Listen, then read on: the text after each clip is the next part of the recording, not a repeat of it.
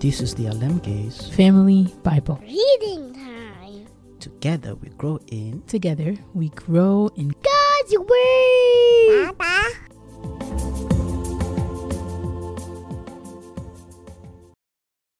Zechariah 8 Promised Blessings for Jerusalem. Then another message came to me from the Lord of Heaven's armies. This is what the Lord of Heaven's armies says My love for Mount Zion is passionate and strong. I am consumed with passion for Jerusalem. And now the Lord says, I am returning to Mount Zion and I will live in Jerusalem. Then Jerusalem will be called the faithful city. The mountain of the Lord of heaven's armies will be called the holy mountain. This is what the Lord of heaven's armies says. Once again, old men and women will walk Jerusalem streets with their canes and will sit together in the city squares, and the streets of the city will be filled with boys and girls at play. This is what the Lord of heaven's armies says. All these may seem impossible to you now, a small remnant of God's people. But is it impossible for me? says the Lord of heaven's armies. This is what the Lord of heaven's armies says. You can be sure that I will rescue my people from the east and from the west. I will bring them home again to live safely in Jerusalem. They will be my people, and I will be faithful and just towards them as their God. This is what the Lord of heaven's army says Be strong and finish the task. Ever since the laying of the foundation of the temple of the Lord of heaven's armies, you have heard what the prophets have been saying about completing the building.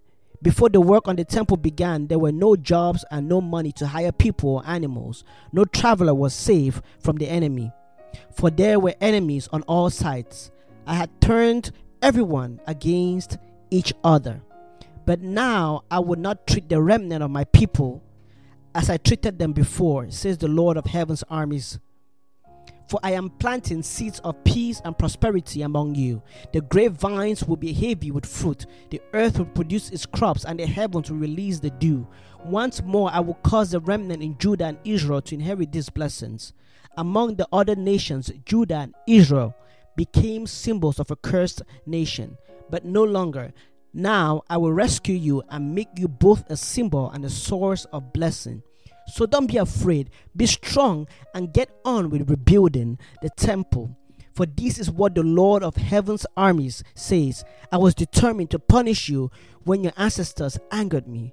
I did not change my mind, says the Lord of heaven's armies, but now I am determined to bless Jerusalem and the people of Judah. So don't be afraid. But this is what you must do Tell the truth to each other. Render verdicts in your courts that are just and that lead to peace. Don't scheme against each other. Stop your love of telling lies that you swear are the truth. I hate all these things, says the Lord. Yes, another message that came to me from the Lord of Heaven's armies. This is what the Lord of Heaven's armies says. The traditional fasts and times of mourning you have kept in early summer, midsummer, autumn, and winter are now ended they will become festivals of joy and celebration for the people of Judah.